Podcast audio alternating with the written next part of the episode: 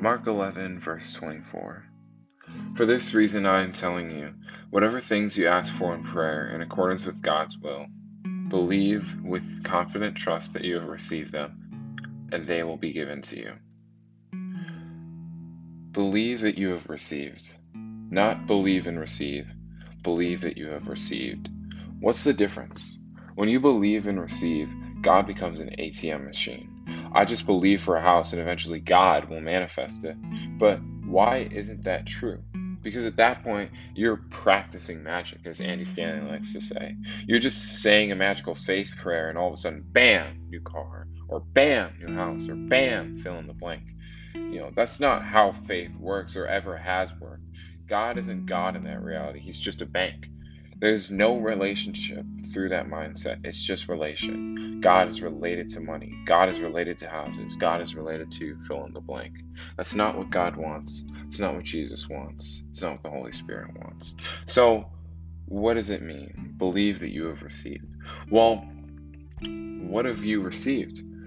And what, how do I know what I have received? It's all in the Bible.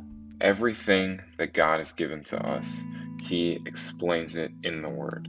For example, I believe that I've received the Holy Spirit, and I have it. I believe that I've received peace of mind, and I have it because of His promises in the Bible. Stuff like peace, stuff like wisdom is guaranteed.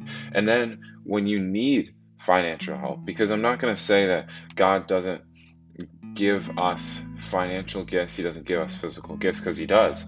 But what does the Bible say about finances? Well, all over in Proverbs, it talks about how, you know, wisdom is better than gold, but wisdom also is linked to you know, your vats being full. Like specifically, Proverbs 3 9 through 10. It says, Honor the Lord with your wealth and with the first fruits of all your crops.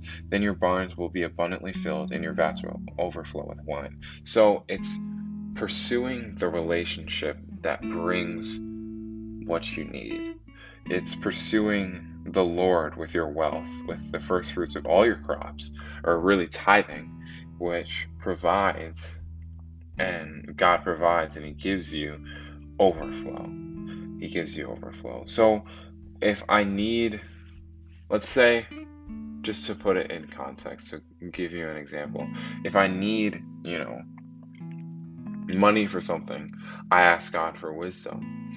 He gives me wisdom and He blesses me. Obviously, that's not how it's going to work every time, but we need to get rid of this idea that we can just call upon the name of Jesus and all of our financial problems will just go away with a snap of a finger. That's not how it works.